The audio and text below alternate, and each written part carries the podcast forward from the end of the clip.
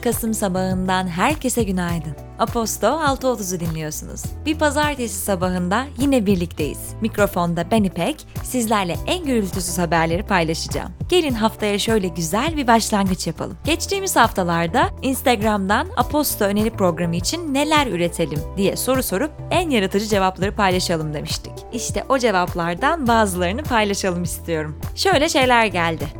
Sarı polar, Pikachu gibi gezelim. Bana mag yollar mısınız? Bumerang, limon ve muz gibi cevaplar aldık.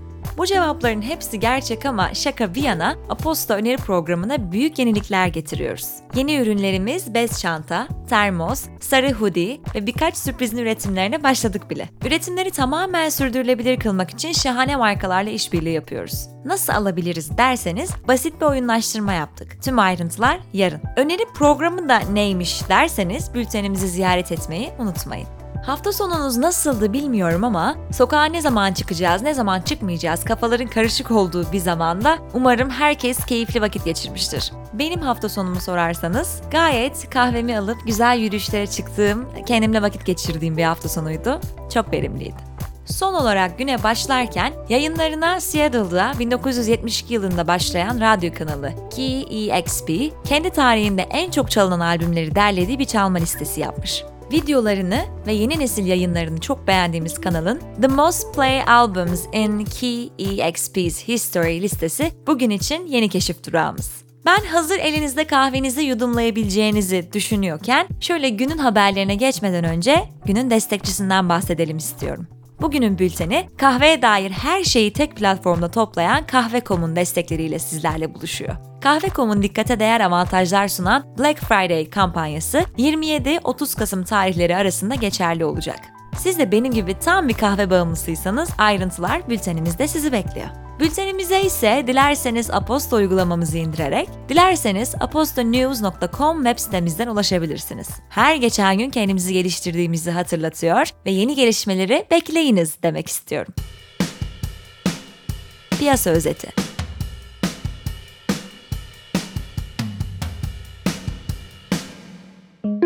Hafta sonu çevrimçi gerçekleştirilen G20 zirvesinde bir araya gelen liderler, pandeminin erken dönemlerinde kaynakları en kısıtlı ülkeler için başlattıkları borç geri ödemelerini dondurma programını 2021 ortasına kadar uzatma kararı aldı. G20 liderleri ortak açıklamalarında özel sektöre de programa benzer koşullarda dahil olmaları için çağrıda bulundu.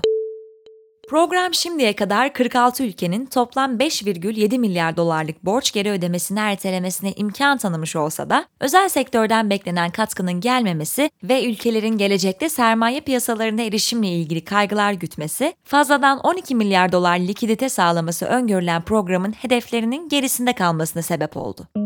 Bu hafta Birleşik Krallık'ta kamu bütçesi gözden geçirilecek. Maliye Bakanı Rishi Sunak'in konu hakkındaki yorumları pandemiyle mücadeleye ayrılan kaynakların harcama kesintilerinden değil, vergi artışlarından karşılanacağını gösteriyor.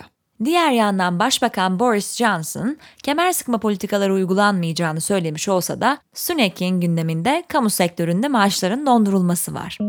Birleşik Arap Emirlikleri önümüzdeki 5 yılda petrol ve doğalgaza 448 milyar dirhem yatırım yapacak. Abu Dhabi Ulusal Petrol Şirketi'nin Petrol Yüksek Konseyi tarafından onaylanan planına göre söz konusu yatırım, üretim, rafinaj ve ticaret başta olmak üzere tüm iş alanlarını geliştirmek için kullanılacak. ABD Hazine Bakanı Steven Mnuchin, Cuma günü Fed Başkanı Jerome Powell'a gönderdiği bir mektupta Merkez Bankası'nın pandemi döneminde yürürlüğe koyduğu çeşitli acil durum finansmanı programlarından 4'ünün süresinin 90 gün uzatılmasını isterken 31 Aralık'ta sona erecek 5 programın devam ettirilmemesi ve söz konusu programlar dahilinde kullanılmayan fonların hazineye iade edilmesini istedi. Mnuchin'in isteği gerçekleşirse ABD Kongresi 450 milyar doların üzerinde bir kaynağı farklı yerlere tahsis edebilecek.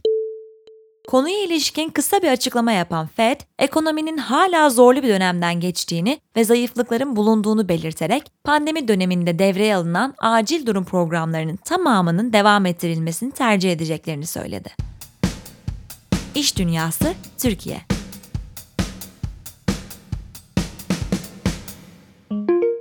Müstakil Sanayici ve İş Adamları Derneği, MÜSİAD Expo 2020 kapsamında 4 kıtadan 19 kuruluşla Uluslararası İşbirliği Anlaşması'nı imzaladı. Anlaşmayla yeni ülkelerle ihracat ve ticaretin geliştirilmesi hedefleniyor. İş Dünyası, Dünya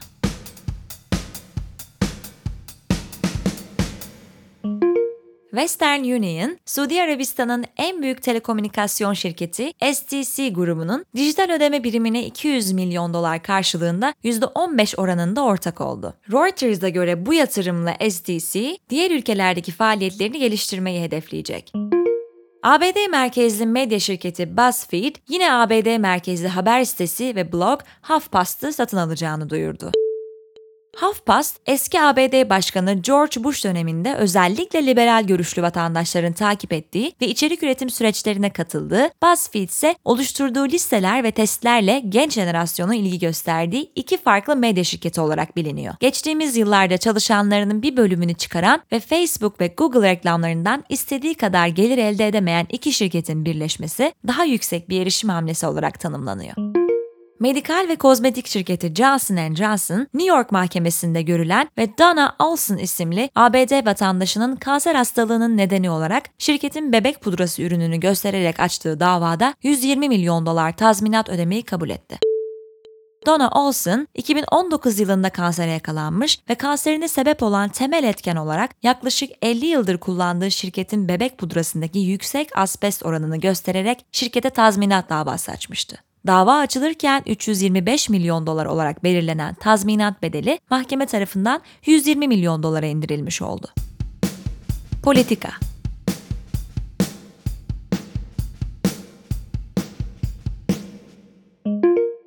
Cumhurbaşkanı Recep Tayyip Erdoğan, cumartesi günü yaptığı açıklamada kendimizi başka yerde değil Avrupa'da görüyoruz. Geleceğimizi AB ile kurmayı tasavvur ediyoruz ifadelerini kullandı. Cumhurbaşkanlığı Sözcüsü İbrahim Kalın da Brüksel ziyaretinde Türkiye, AB ilişkilerine yeni bir dinamizm kazandıracak, işbirliğini artıracak ve karşılıklı güven ilişkisini güçlendirecek yeni ve somut adımlara ihtiyaç duyulduğunu belirtti. Fransa Dışişleri Bakanı Jean-Yves Le Drian, bu açıklamaların yeterli olmadığını, yaptırımlar gündeme gelmeden Türkiye'den eylemler beklediklerini ifade etti. Cumhurbaşkanı Erdoğan isim vermeden yaptığı açıklamada son günlerde bizimle asla ilgisi olmayan kimi bireysel açıklamalarla reform gündemimize yaptığımız vurgular bahane edilerek yeni bir fitne ateşi yakılmaya çalışıldığını görüyoruz ifadelerini kullandı. Erdoğan'ın sözlerinin Selahattin Demirtaş ve Osman Kavala'nın tutuklularını eleştiren eski TBMM Başkanı Bülent Arınç'a yönelik olduğu yorumları yapıldı.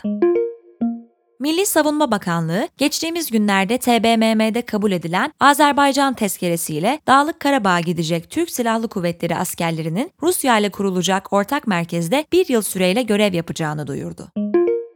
Fransa'nın başkenti Paris'te polis memurlarına ait görüntülerin paylaşımını suç sayan ve ulusal meclisten geçen polis şiddetini artıracağı ve basın özgürlüğünü kısıtlayacağı gerekçeleriyle yoğun olarak eleştirilen güvenlik yasası binlerce kişinin katılımıyla protesto edildi. Anadolu Ajansı yerel kaynaklara dayandırdığı haberinde Suriye'de Esad rejiminin Dera şehrinde ikamet eden ve ateşkes anlaşması gereğince aftan yararlanmak için rejimin kurumlarına müracaat eden çok sayıda kişiyi işkenceyle öldürdüğünü iddia etti. Habere göre 40'ı eski rejim askeri 98 kişi anlaşmada yer alan uzlaşı hakkından faydalanmak isterken tutuklanarak öldürüldü. Türkiye'nin Oruç Reis sismik araştırma gemisinin görev süresini 29 Kasım'a dek uzatması sonrasında Yunanistan, Türkiye'nin üst üste ilan ettiği hukuk dışı Navtex duyurularıyla diyalog masasından uzaklaştığını savundu. Türkiye ise Yunanistan her Navtex ilanımızda açıklama yapmak yerine görüşme çağrılarımıza olumlu yanıt vermelidir açıklamasında bulundu. Ekim ayında AB Liderler Zirvesi'nde Yunanistan'ın taleplerine rağmen Türkiye'ye yaptırım uygulanmamış, Aralık ayındaki zirvede yaptırımların yeniden gündeme alınacağı belirtilmişti. Eski Ankara Büyükşehir Belediye Başkanı Melih Gökçek'in 750 milyon dolarlık projesi Anka Park'ın belediyeye devrine ilişkin süreçte sona gelindi. 7 ay açık kaldıktan sonra kapanan ve yasal sürede boşaltılmayan tesisin tahliye işleminin Yeni Mahalle Kaymakamlığı'nca gerçekleştirileceği öğrenildi. Teknoloji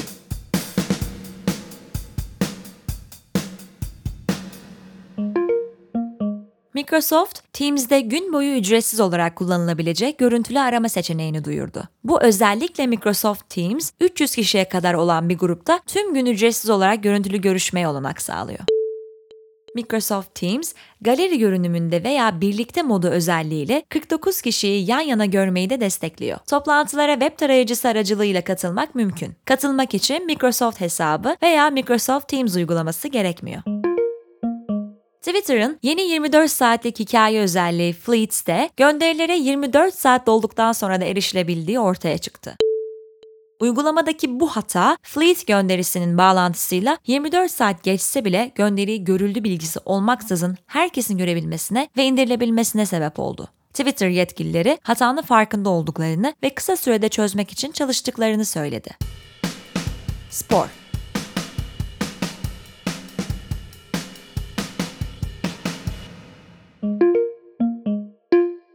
FIBA 2022 Avrupa Şampiyonası elemeleri D grubunda mücadele eden A milli erkek takımının Hırvatistan ve Hollanda ile karşılaşmalarının aday kadrosu belli oldu. Anadolu Efes'in Türkiye vatandaşlığına geçen oyuncusu Shane Larkin de aday kadrosunda yer aldı.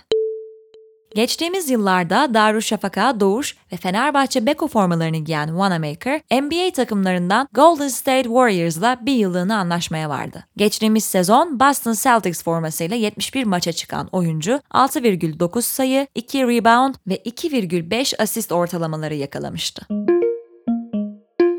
Formula 1 2021 takviminde Vietnam'dan boşalan yer için İtalya'nın Imola pisti de mücadeleye dahil oldu. Portekiz'in Portimao, Türkiye'nin İstanbul Park ve İtalya'nın Imola pistleri Vietnam'ın yerine dahil olmak için Formula 1 yöntemiyle görüşmelerini sürdürüyor. MotoGP. Sezonun son yarışında Portekiz Grand Prix'sini KTM Tech 3 pilotu Miguel Oliveira kazandı. Ducati pilotu Jack Miller ikinci olurken Yamaha'dan Franco Morbidelli üçüncü oldu. Günün öne çıkan karşılaşmalarının detaylarına bültenimizden ulaşabilirsiniz.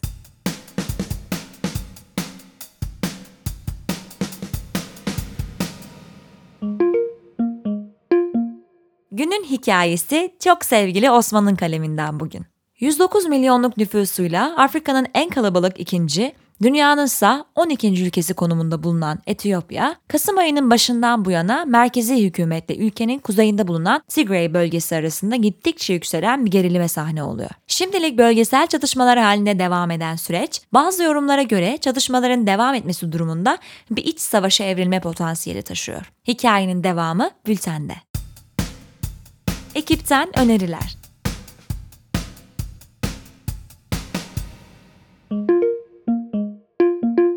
Yapı Kredi'nin farklı konu başlıklarının bugününü ve geleceğini değerlendirdiği podcast serisi Geleceği Konuşalım'ın yeni konusu deprem riski. Bu bölümü konuğu Alyans Türkiye Risk Mühendisliği ve Alyans Türkiye Teknik Direktörü Dr. Ceyhun Eren, Türkiye'nin deprem riskinin nedenlerini ve olası sonuçlarını ele alıyor.